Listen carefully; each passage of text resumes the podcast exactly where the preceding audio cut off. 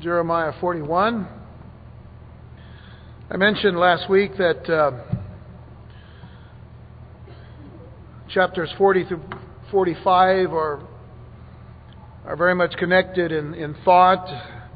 Uh, these are passages that are uh, connected to the aftermath of Babylon's siege upon Jerusalem and eventual destruction and uh, capture of the city, as well as taking the the people captive to Babylon. We dealt a little bit with that last week. Let's take a moment uh, right now to pray and ask God's blessing on our time in His Word. And we'll also pray for uh, the Aguilar family.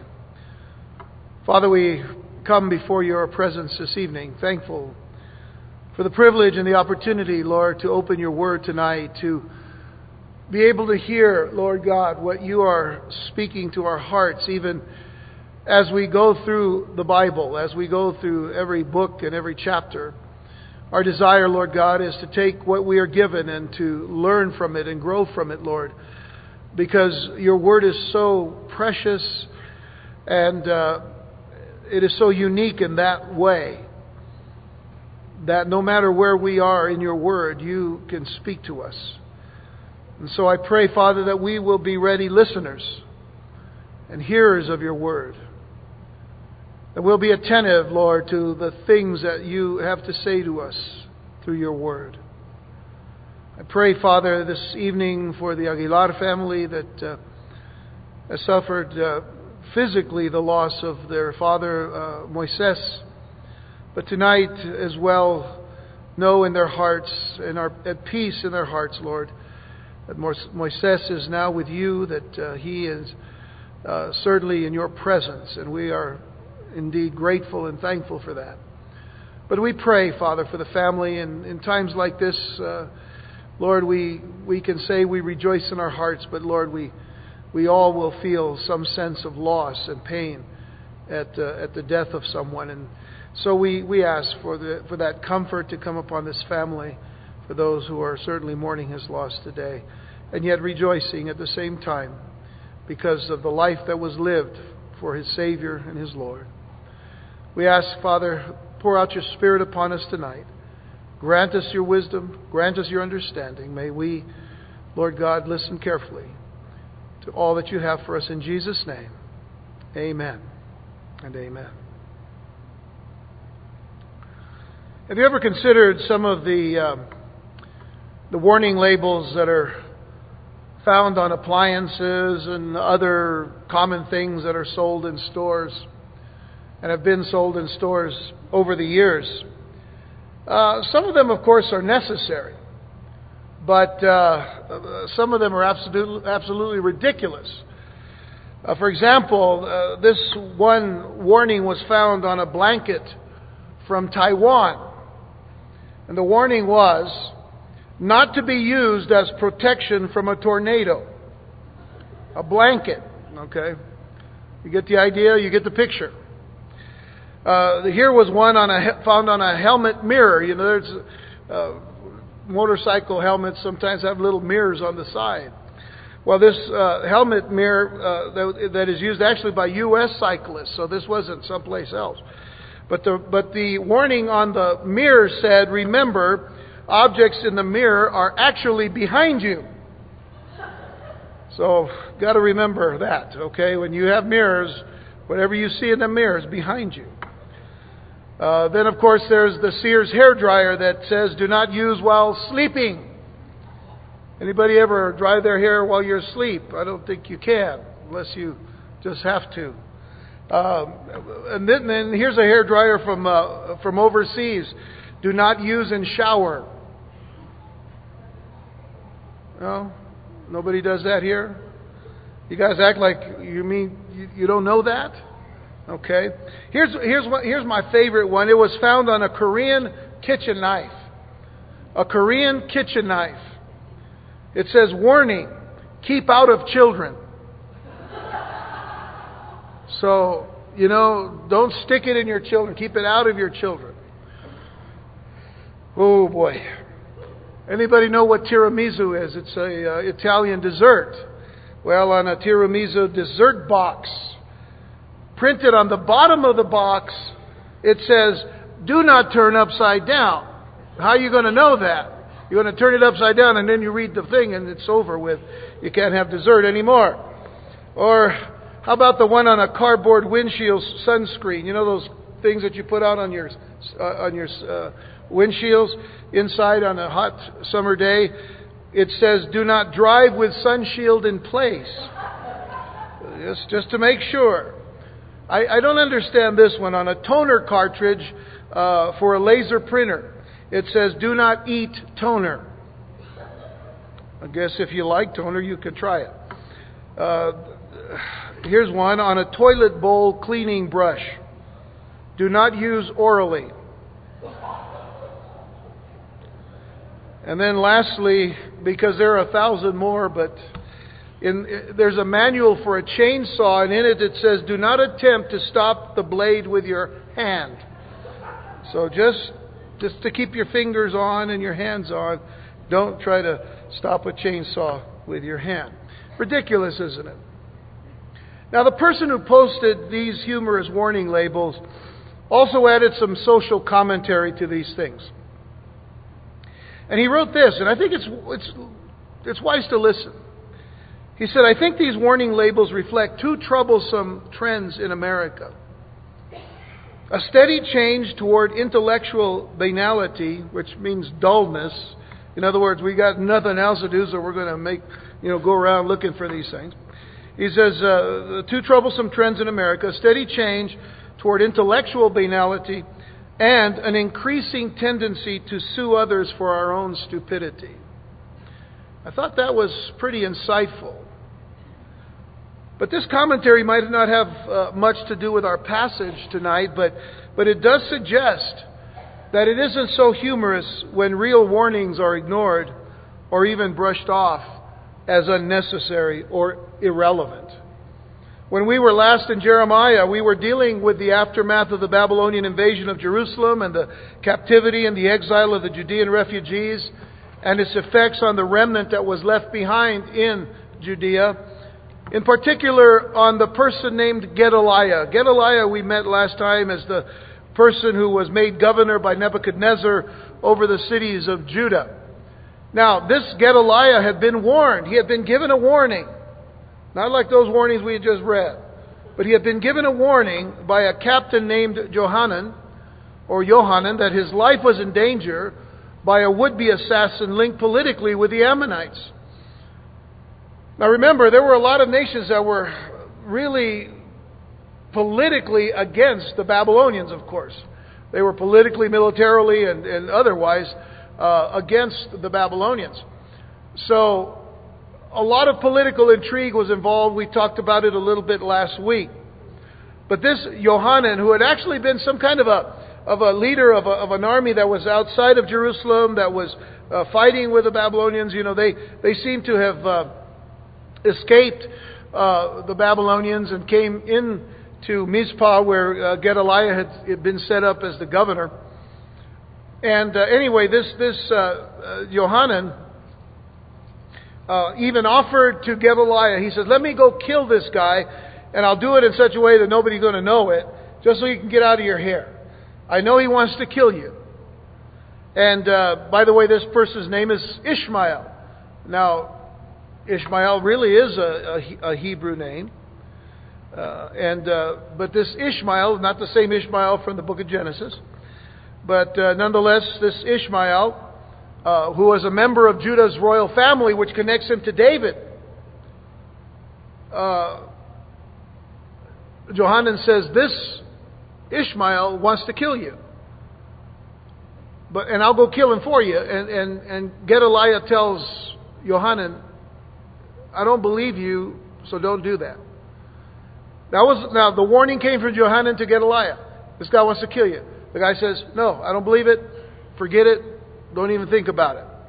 Now, why, why Gedaliah refused any help Why he didn't believe Johanan, we don't know. Some wonder why God didn't speak to Jeremiah so he could warn Gedaliah.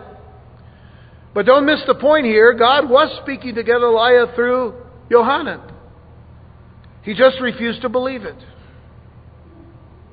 We must be wise and discerning of the things that we do and respond to the things that God has shown us.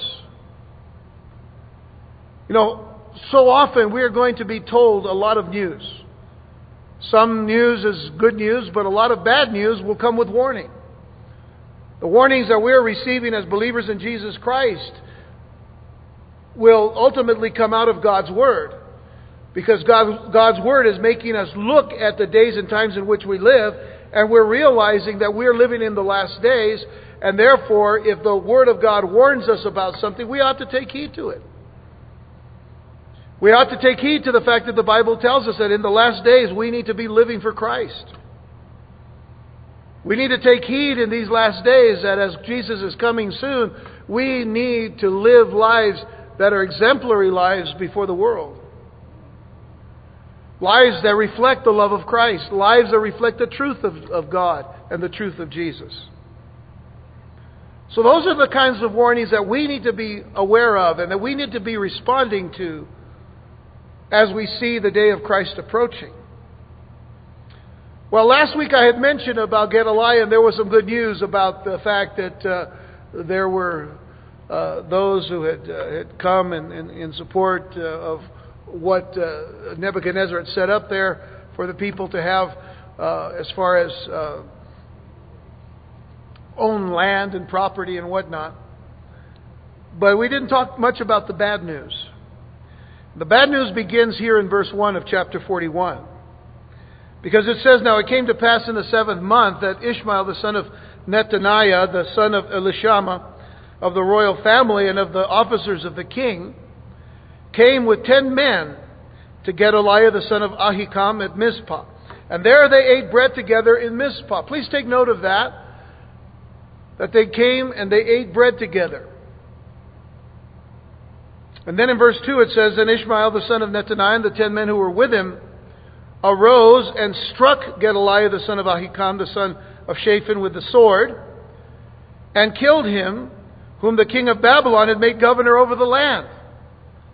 Ishmael also struck down all the Jews who were with him, that is, with Gedaliah at Mizpah, and the Chaldeans who were found there, the men of war. Boy, things turned sour fast, didn't it? And just to show you the evil behind the assassination of Gedaliah, it is important to note that in the Near East, when people eat together, and that's why I wanted you to take note of that, that when people eat together, especially in the Middle East or in the Near East, that is usually a sign or a pledge of friendship and loyalty to one another. Somehow that uh, didn't kind of reach the Western world as, as, as, as, as well as it should have. Because we'll eat with anybody. But there, you know, even if we eat with people we don't like, you know, we'll always have to contend with heartburn. And see, in those days, you didn't do that. You, you know, if you didn't like somebody, you didn't eat with them. For that very reason. Because you would be so angry inside, and the, and the physical juices flowing inside of you that make you angry and whatnot. You know, you just didn't enjoy your meal. And meals were meant to be enjoyed by everyone, hands dipping into the same bowls and reaching in with with bread and stuff. You were to, you really need to like people, you know. You needed to like the people you were eating with. So this this is this is what it was for them. Now remember, Gedaliah had been warned about this Ishmael. Ishmael comes with ten men. They come to eat bread. They come to break bread together. They sit down. What does that do? It, you put down your defenses. You say, We're here as friends. We know each other. We're to be loyal to each other. So there was trust in this meeting because the parties were going to sit down around the table of fellowship and of friendship and of partnership. And that's the reason why Gedaliah had let his guard down. He was so naive that he would not believe what Johanan had told him about Ishmael and his plot to kill him.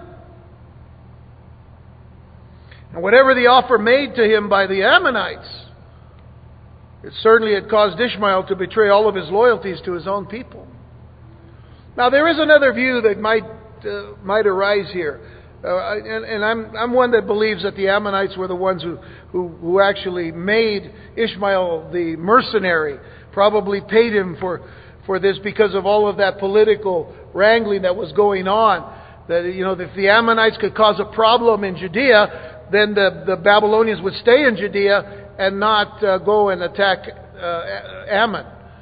But there's another thought that actually Ishmael, being who he was as a, as a royal member of, the, uh, of David's family, as it were, was one who probably gave something in tribute to the Ammonite king to say, Let me go do this.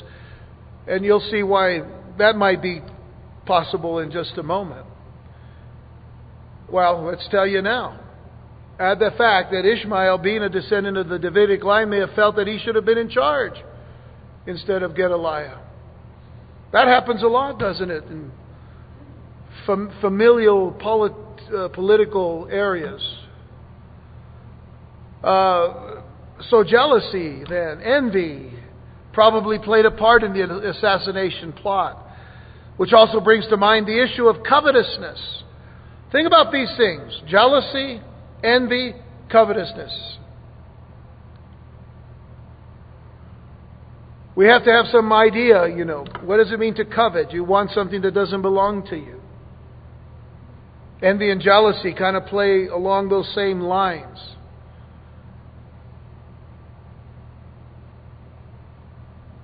We're envious of what others may have. We're jealous that we don't have what others may have. So it becomes a very selfish, selfish issue in the heart. And that's why covetousness is one of the uh, things that is dealt with in a couple of the commandments in the Ten Commandments. Not to mention the, uh, the, the devious alliance with God's enemies. You know, what is Ishmael doing with the Ammonites? What's he doing with these guys? I mean, these, these, these guys have been uh, enemies of Israel for hundreds of years. So everything about Ishmael disgraced the name of his forebearer, which is David. Everything that Ishmael did, he disgraced the name of David, who had himself resisted every impulse. Listen carefully. Every impulse to do something similar to what Ishmael did. And yet, David awaited God's timing rather than take the initiative on his own. Think about it for a moment. King Saul, who had become very jealous of David, David was getting all the attention. David's getting all the attention from the people. They were even writing songs about David that were making Saul even more angry. Saul has slain his thousands, David is ten thousands.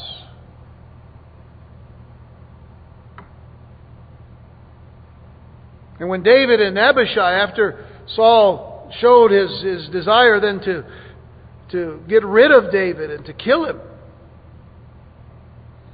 when David and Abishai had every opportunity to strike Saul while he was sleeping, the wilderness as if. We read in 1 Samuel 26, verse 9 and following, it says, David said to Abishai, Do not destroy him, speaking of Saul, do not destroy him. For who can stretch out his hand against the Lord's anointed and be guiltless? David said furthermore, As the Lord lives, the Lord shall strike him, or his day shall come to die, or he shall go out to battle and perish. David wasn't trying to be prophetic here. He was just saying, look, you got to leave Saul in God's hands. It's not up to our hands to deal with him because he is the Lord's anointed. He is the king of Israel. Verse 11 The Lord forbid that I should stretch out my hand against the Lord's anointed, but please Take now the spear and jug of water that are by his head and let us go. He says, Just go. We're going to take these things and we're going to show him how close we got. We're going to show him how close, how, how it could have been if we had taken the initiative. But we won't. So think about this for just a moment. Ponder this thought because it's an interesting thought. That Saul, who knew that David was God's choice, see, Saul knew that. Saul knew that David was God's choice, still pursued him to kill him. But David, knowing that Saul was the anointed king, spared his life. What a contrast. What a distinction. Saul, knowing that David was God's choice, nonetheless wanted to kill him. And David, respecting, respecting, there's a word we need to hear more often in our, t- in our time in society today respect. David respected Saul as king and spared his life. And you know, there's times when David will say to Saul, even later on, how he loved Saul. Didn't want things to be the way they were, but Saul's heart had become hard and, and envious, jealous, covetous of David's glory and fame. Yet he was the king. He had everything. And he lost it all. Now, I have to tell you that Ishmael, in our story here in Jeremiah, Ishmael was no David. Not even close. Ishmael was as foolish as he was treacherous. And I want to bring this point out because too many people who do evil things when they should know better are showing how foolish they are by continuing on in their evil. You see, Ishmael was as foolish as he was treacherous by believing that a regime that was devised in deception, imposed by violence, backed by the ill wishing Ammonites, and in violation of God's law anyway, could have any hope of survival. How could he hope that everything that he did, which was wrong, wrong, wrong, wrong, was ever going to survive? Eventually, God was going to catch up with him. Eventually, the consequences for what he did was going to be heavy upon his life. Now, why are people so foolish to do things they know are going to lead to those kind of consequences? Now, people might say, well, you know, Ishmael probably thought, well, now that he's in control, he has the ties with Ammonites, so they'll, they'll leave him alone, and, and, and, uh, and so on and so forth. But it not only revealed an evil heart, a wicked heart, a treacherous heart, it reveals that aftermath of the fall. We talked a little bit about that last week. What happens when the nation falls? No one has turned to the Lord. No one is seeking the Lord. We're going to meet some people that actually are wanting to seek the Lord here in just a minute. But then Ishmael gets to them too. God's Word makes, the, makes it real clear to us, even today how foolish people can become because of their envy, because of their jealousy, because of their covetousness. Take, for instance, what Job says in Job chapter 5, verse 2. Simple little statement. For wrath kills a foolish man, and envy slays a simple one. Wrath kills a foolish man, and envy slays a simple one. Proverbs 14, verse 30 A sound heart is life to the body, but envy is rottenness to the bones. In Romans chapter 1, Paul says in verses 18 to 32 Now just think about this. When you read this, when you listen to it, try to picture this person, Ishmael, because here it says that even as they did not like to retain God in their knowledge, God gave them over to a debased mind to do those things which are not fitting, being filled with all unrighteousness, sexual immorality, wickedness, covetousness, there's covetousness, maliciousness, full of envy, there's envy, murder, strife, deceit, evil mindedness. They are whisperers, backbiters, haters of God, violent, proud, boasters, inventors of evil things, disobedient to parents, undiscerning, untrustworthy, unloving, unforgiving, unmerciful, who knowing the righteous judgment of God. Now there's the key. Who knowing the righteous judgment of God, that those who practice such things are deserving of death, not only do the same, but also approve of those who practice them. I think that's a tremendous description, not only of the people that Paul was talking about in the book of Romans, but I think it's a good description of Ishmael. Because everything that he shows in his wickedness is mentioned here. Later on in Romans 13, verses 12 through 14, Paul says, The night is far spent, the day is at hand, therefore let us cast off the works of darkness and let us put on the armor of light. Now, this is where I believe it really connects with us today. Why? Because the night is indeed far spent, the day of Christ is at hand, and therefore we need to cast off the works of darkness, and we need to put on the armor of light.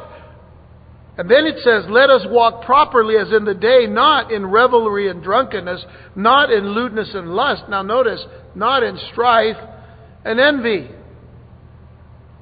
Strife and envy will kill you.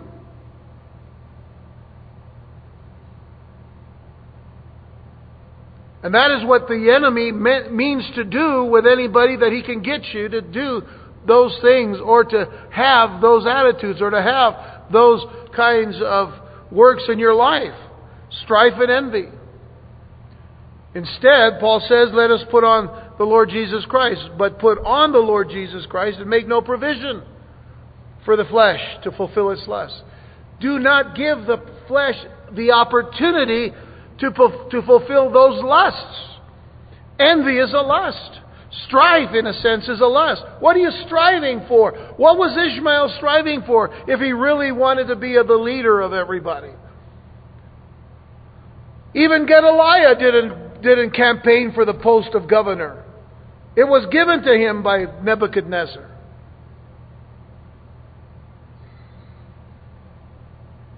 He actually did a pretty good job for the short time that he was the governor. Took the people, he told them what Jeremiah had said if you just stay here, you'll be safe. If you follow what the Chaldeans want you to do, that the Babylonians want you to do, you'll be safe. You'll be okay. And they grew vineyards. And they took care of, of, of, of the land. And they grew food so that the Chaldeans, as well as the poor people, could eat. The poor and the old were able to become landowners finally. Gedaliah did, you know, he, he just kind of fell into this, but you know what? God put him there. But then this happens. Because of the strife, the envy, the lusts that were desiring to be fulfilled in this Ishmael. 1 Corinthians 3, verse 3, Paul says, for you are still carnal, for where there are envy, strife, and divisions among you, you're not, uh, are you not carnal and behaving like mere men? I think that is a tremendously insightful statement that Paul makes because he first of all says, where there are envy, strife, and divisions among you. Now, who's he speaking about? He's speaking to the church, isn't he? He's speaking to the church in Corinth. So he's not just speaking to people out in the street. He's not speaking to unbelievers. He's speaking to believers. And he says, if you have envy, strife, and divisions among you, aren't you carnal and behaving like mere men? Do you know that little statement Paul is saying? We in the church are not to behave like mere men. We're to be better than that. We're to live better than that because of Jesus Christ, because of the power of the Holy Spirit, because of the indwelling Spirit of Christ in us. We're to live better than that.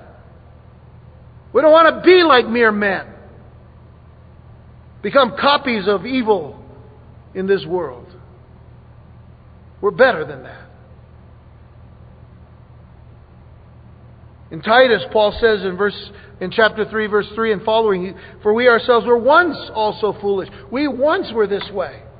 We were foolish before we came to Christ.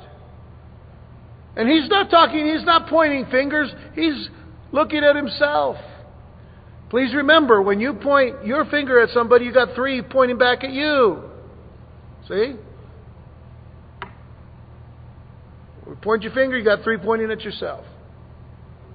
Paul says, We ourselves, and by the way, he says we, not you. He says, We ourselves were also once foolish, disobedient, deceived, serving various lusts and pleasures, living in malice and, notice, envy, hateful and hating one another.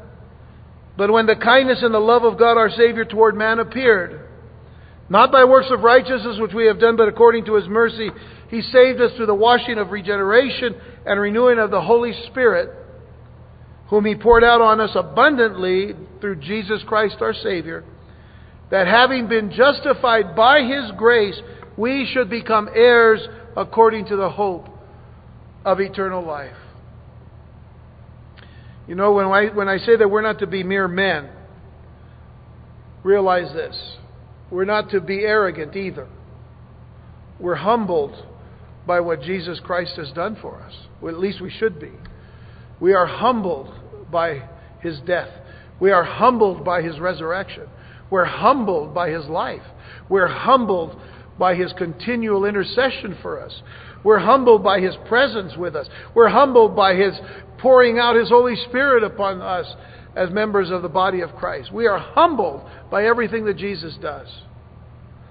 But the very fact that he has humbled us in these things doesn't take away the fact that He has justified us by His grace that we should become heirs according to the hope of eternal life. We do not boast in our salvation and we do not boast in our eternal life in Christ because of anything we've done. We boast in it because of what Christ has done and has completed for us. Amen? All right. Then the issue of covetousness. That was dealing with just envy, and, and usually envy and jealousy are kind of always linked together. But Psalm 119, verse 36, listen to what it says about covetousness. Incline my heart to your testimonies and not to covetousness. Incline my heart. Lean my heart upon your testimonies. Incline my heart upon your testimonies and not to covetousness. Lord, I don't want to covet. I don't want to be a person who covets what everybody else has. Hebrews 13:5. I know we're jumping way over, but Hebrews 13:5 says, "Let your conduct be without covetousness. Be content with such things as you have. For he himself has said, I will never leave you nor forsake you." I tell you what, that's a beautiful statement. We, we read it a lot in the Old Testament, especially in the book of Joshua.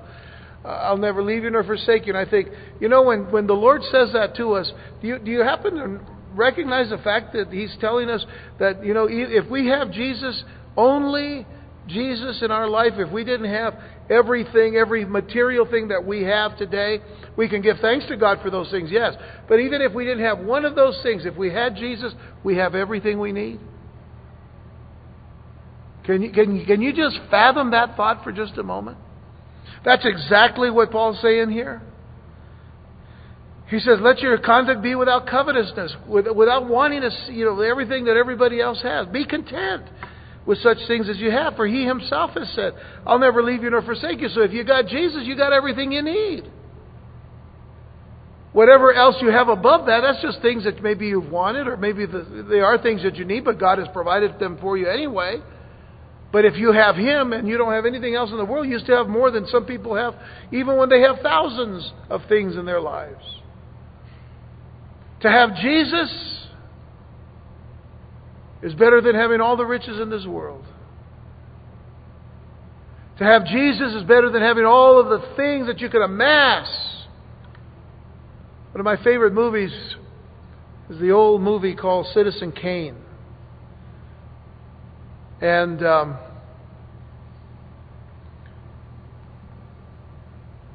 the main character, Charles Foster Kane,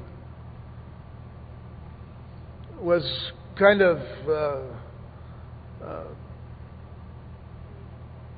portraying the life of William Randolph Hearst, who has uh, the Hearst uh, Castle. I guess it's up in California. You can still go visit it today.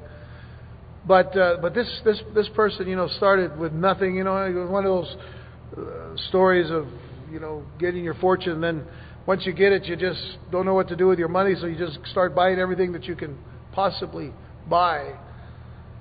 And of course, in the movie Citizen Kane, it it, uh, it just shows how uh, Charles Foster Kane buys everything. He gets statues and all kinds of just all kinds of things that uh, he would fill up warehouses full of stuff because he had the uh, the power to do it.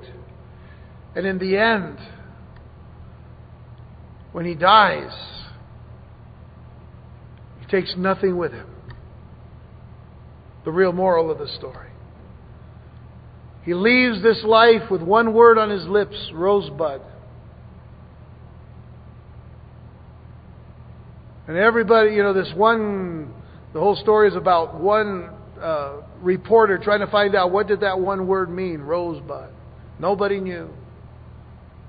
Rosebud was his little sled that he had when he was a kid growing up in Colorado, I think, whatever it was. But you know, the point of the matter is this: all he could remember was what he could never be again was was a child and enjoy the life of a child wasted it all. Couldn't have a good relationship with anyone because he had to be in charge of everything. People live to amass fortunes and die going wherever they go with nothing. As you come into this world, so you shall leave. Peter writes in 2 Peter chapter 2 verses 1 through 3, but there were also false prophets among the people, even as there will be false teachers among you who will secretly bring in destructive heresies, even denying the Lord who bought them and bring on themselves swift destruction. And many will follow their destructive ways, because of whom the way of truth will be blasphemed. But notice verse 3 by covetousness, by covetousness, they will exploit you with deceptive words. For a long time, their judgment has not been idle and their destruction does not slumber. In other words, those who covet will eventually get their just deserts. Well, with all of that in mind, now getting back to Ishmael, not only did Ishmael assassinate Gedaliah, who had been warned that it was going to happen, but Ishmael and his men also murdered the Jewish officials of the new government that accompanied Gedaliah. So whoever there was, was with Gedaliah also got killed by these ten men. So they must have acted swiftly. And then, along with some of the Babylonian regiment left behind to maintain order to possibly guard the governor, they got killed in all of this. Excuse me. So, this was a bloodbath. And we're going to learn that uh, Ishmael, his, his, his real heart now comes to the foreground. He was a bloodthirsty man. To all of his other sins, we can start adding things like hypocrisy and greed to his bloodthirsty attitude.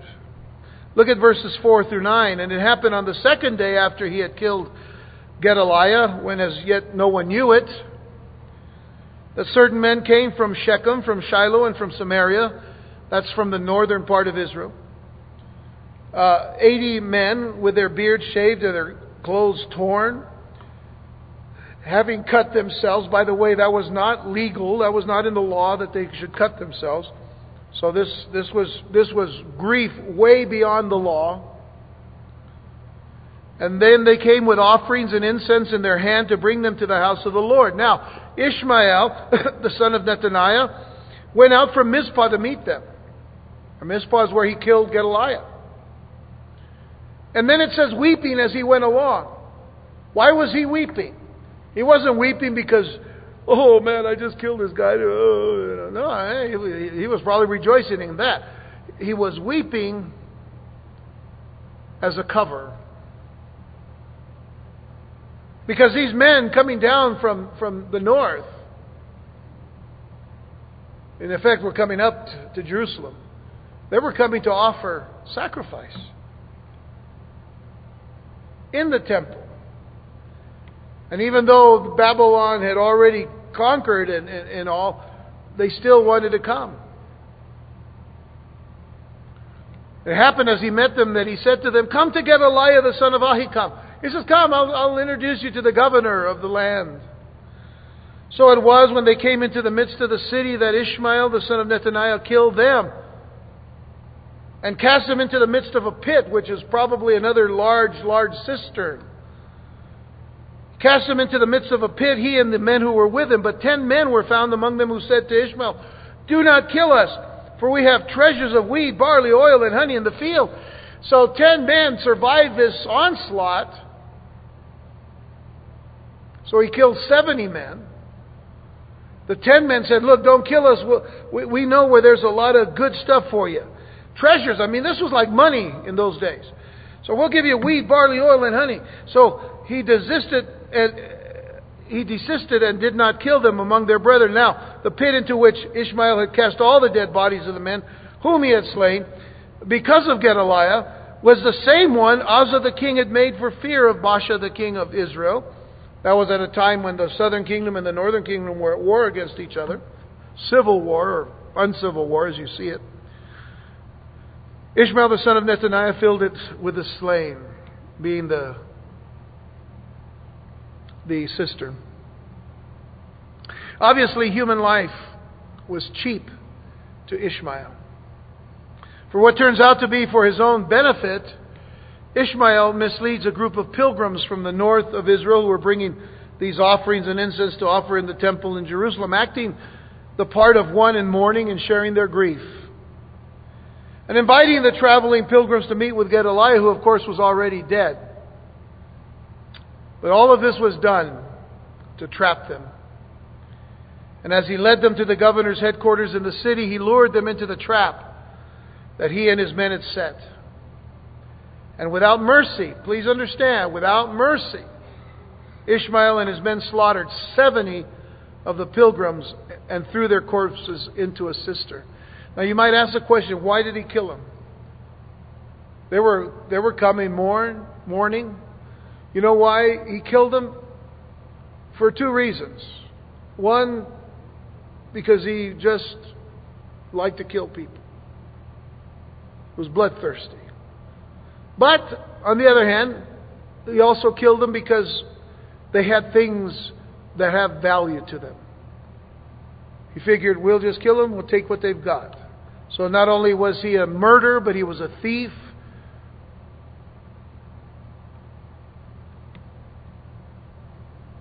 and disposes the bodies in this cistern.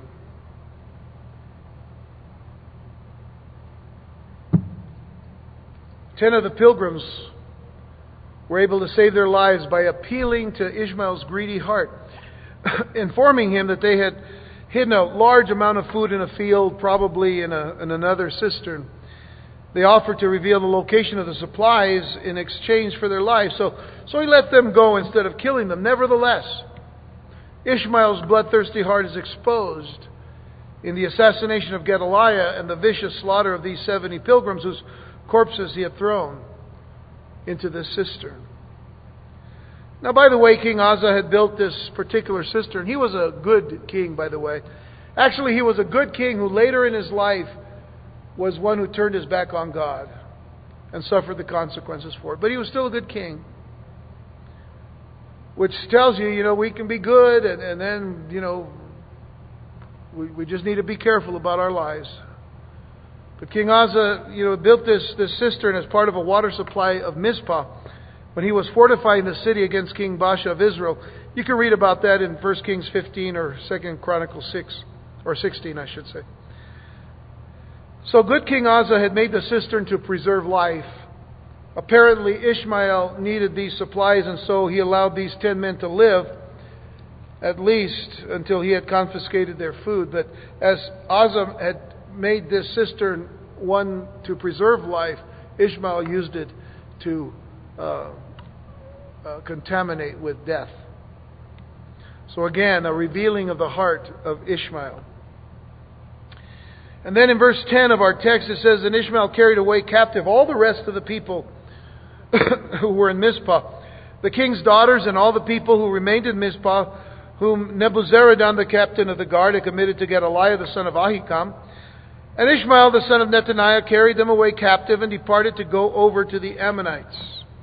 Now, Ishmael climaxed this, uh, his insidious, sinister crimes by kidnapping the helpless Jewish remnant and heading toward the land of the Ammonites. Now remember that Mizpah was one of those stage places, uh, you know, places uh, where they staged the uh, captivity uh, and exile to Babylon. And uh, now he's taking these refugees who are living in Mizpah and he's getting ready to take them captive, but in essence to take them to the Ammonites in a different uh, direction. And uh, so, who's he taking with him? Even the daughters of the king, which was Zedekiah, the last king of, of Judah. But the outcome of Ishmael's adventure was miserable, and it was humiliating, as we see in the next passage, verses 11 through 15. But when Johanan the son of Kareah and all the, captain of the captains of the forces that were with him heard of all the evil that Ishmael the son of Nethaniah had done, they took all the men and went to fight with Ishmael the son of Nethaniah, and they found him by the great pool that is in Gibeon. So it was when all the people who were with Ishmael saw Johanan the son of Kareah and all the captains of the forces who were with him that they were glad. And then all the people whom Ishmael had carried away captive from Mizpah turned around and came back and went to Johanan the son of Kareah. But Ishmael the son of Nethaniah escaped from Johanan with eight men and went uh, to the Ammonites. You know, once Johanan and the other military leaders heard about the atrocities that were committed by Ishmael, they immediately launched this, this rescue attempt. And when the kidnapped victims saw their rescuers coming, they shouted for joy, and immediately they ran to join Johanan and his forces. And during the ensuing battle, Ishmael and eight of his men escaped and fled to Ammon. And yet his interference in the life of the community, which had begun to flourish under Gedaliah, had a decisive and a disastrous effect. Mizpah is now abandoned and with it the policy of submission to Babylon. What was the policy? If you will just do as they say, you will live. You'll live. Well, Scripture never mentions Ishmael or King Baalis again, which is the king of Ammon that sent uh, Ishmael to kill Gedaliah. So, whatever plans the Ammonites had, whatever thoughts that Ishmael had of being some kind of a leader in Judea, all of that was wiped out. By the way, in this chapter, Johanan serves as an example of a man who is ready to rescue. He was as ready to rescue as he was to warn. Now, think about that. He was as ready to rescue as he was to warn. Some people just warn and then just kind of leave you to yourselves. But Johanan has, has, at least at this point, because later on we're going to have to struggle with some of the things he does. But, but here, Johanan has that heart. Not only to tell you and to warn you, but then to rescue you and to help you Oh, that we would be that kind of man or that kind of woman that would have that kind of heart. Not only just to warn people, but to help you do something about it. Jude, the half brother of our Lord Jesus Christ, writing in his single chapter letter in Jude verses 20 through 23 says, But you, beloved, he says, building yourselves up on your most holy faith, praying in the Holy Spirit, keep yourselves in the love of God looking for the mercy of our Lord Jesus Christ unto eternal life. And on some have compassion, making a distinction. I like what the King James says there. It says, making a difference. But others save with fear, pulling them out of the fire, hating even the garment defiled by the flesh. That's a tremendous statement. Again, the, re, the King James Version says, Keep yourselves in the love of God, looking for the mercy of our Lord Jesus Christ unto eternal life, and of some have compassion, making a difference. You know, you don't make a difference by just warning. You make a difference by warning and walking and helping and strengthening others. It's not just about dropping the bomb on them, you know, and say, oh, this is going to happen, and then walk away. But the warning is for all of us, isn't it? That's why, as we hear the Word of God, we are to take it seriously. We're to take it to, to heart that, you know what? These things are going to happen. You know, I'm not up here like Chicken Little. The sky's falling, the sky's falling, you know. Going around just worried about everything, you know, because the sky was falling. Listen, when I tell you that Jesus is coming, what are you going to do about it? How are we going to face the coming of the Lord Jesus Christ if we don't start praying, if we don't start living as the believers that God called us to be? If we don't start giving the life of Christ uh, through our lives an example of Christ? Witnessing and testifying of, of the love of Christ? and the, the truth of Christ. Verse 23 says, uh, Others saved with fear, pulling them out of the fire, hating even the garments spotted by the flesh. Taking them right out.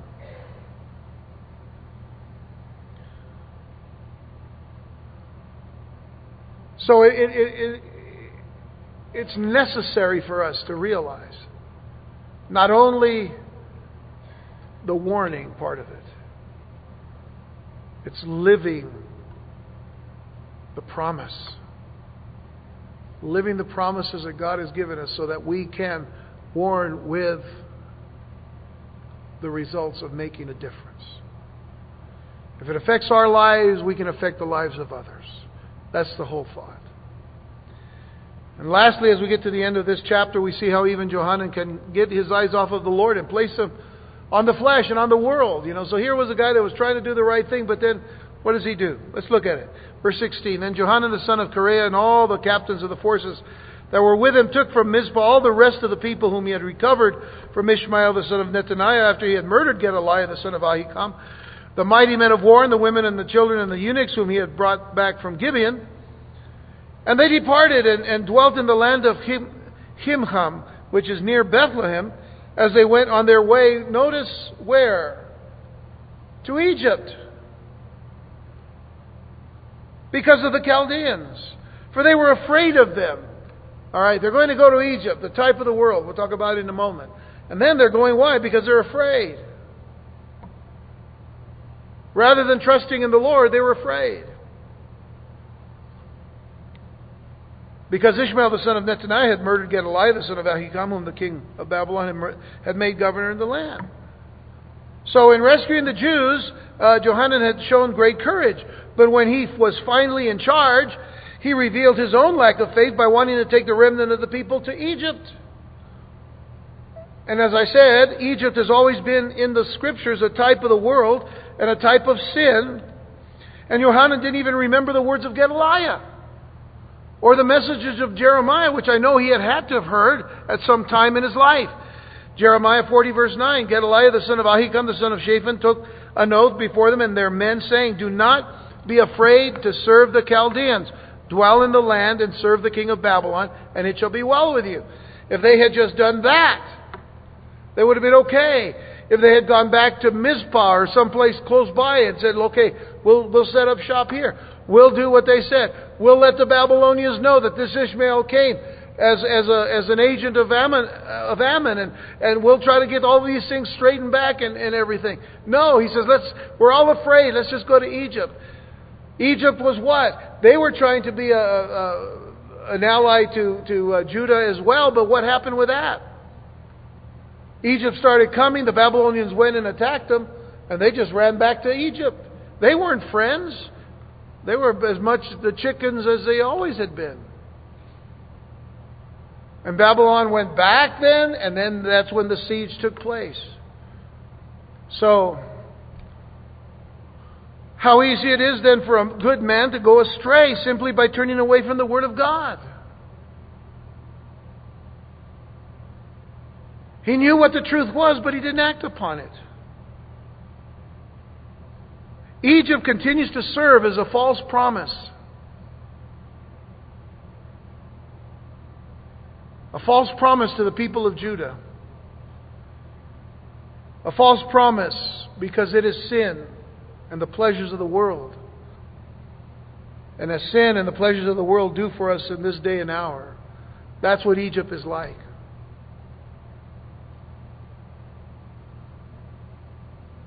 What was Egypt to the children of Israel when they were there in the time of Moses? It was a time of great slavery. It was a time of great persecution. And yet, when they went out and, and, and Moses led them into the wilderness, as they began to wonder whether they were going to eat again and drink water again and whatnot, what was their cry? We want to go back to Egypt. What were they remembering about Egypt? Just the spicier part of Egypt, right? The leeks and the onions and the garlic. They had forgotten what? They had forgotten the slavery. They had forgotten the beatings.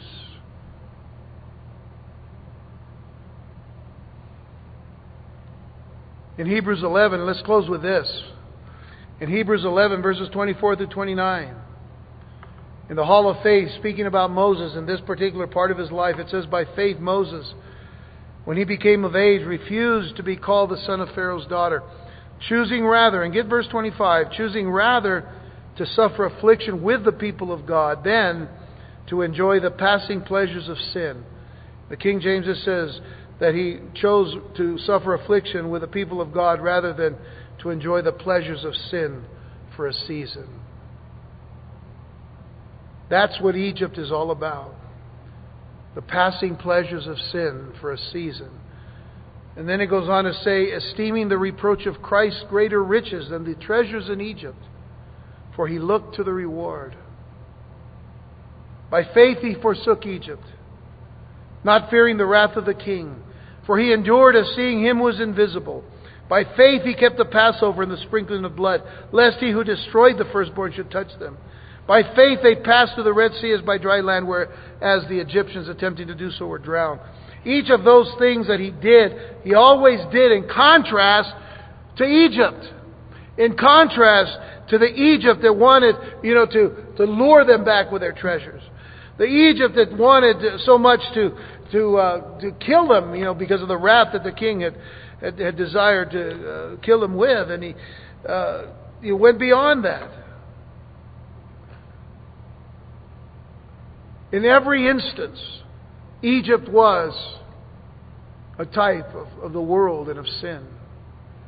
And Moses continued to forsake all of Egypt.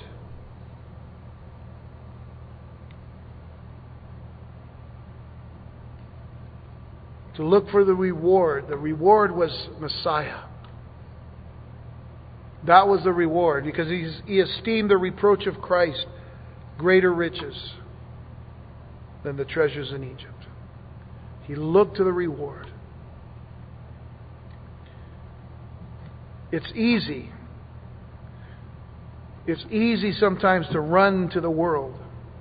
It's easy sometimes to, to think, well, you know, we'll find a little bit more comfort here, or a little bit more help here in the world than even in the church. But that's not the case. Because in the Lord there is peace. In the Lord there is help. In the Lord there is comfort. In the Lord there is everything that we need, even in the midst of our struggles and our trials. And folks, we go through them. And we have people that go through great and heavy situations in their lives in the church, and we need to pray for people, and we need to stand fast with them because of what's going on in this world. And it pains my heart when people reject that thought and decide just to take hold of what's easy.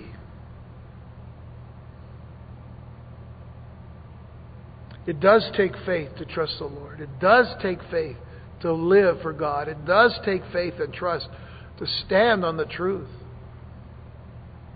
But the rewards are so much greater if we choose to do that than to follow after the things of the world.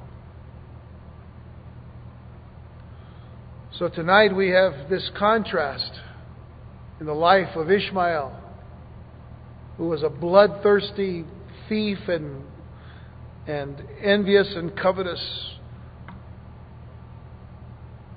wicked man.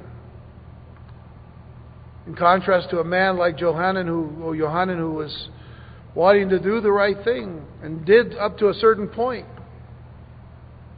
But then when it came to when it came to living on, fear captured his heart. And eventually you'll have to see the picture is if we don't trust the Lord, what are we going to trust in? There's no guarantee, you see. Jeremiah had been very clear. If you will just listen to the Babylonians, I've put you under them. See, that's the reason why he says that. If you will obey the Chaldeans, you will be okay. You will live. I've put you under them. I will make sure that you'll be okay. And if we can't trust the simple thing that God says, then what can we trust? Let's look at the life of Moses for a minute.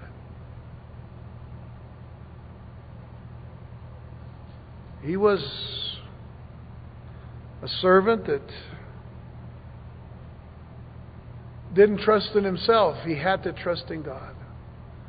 And he made his mistakes in the wilderness. And he got angry at the people. And he got angry at God. But he always came back to his trust in the Lord. And God always knew what was best. And he always knew that what God did for him was always good. Even when God told Moses, Moses, you're not going to cross over into the promised land. Moses knew it was for good. And John, in his first in the first chapter of his gospel, John tells us the law came through Moses, grace and truth through our Lord Jesus Christ. Moses was the one to lead us to the promised land. He was a representative of the law.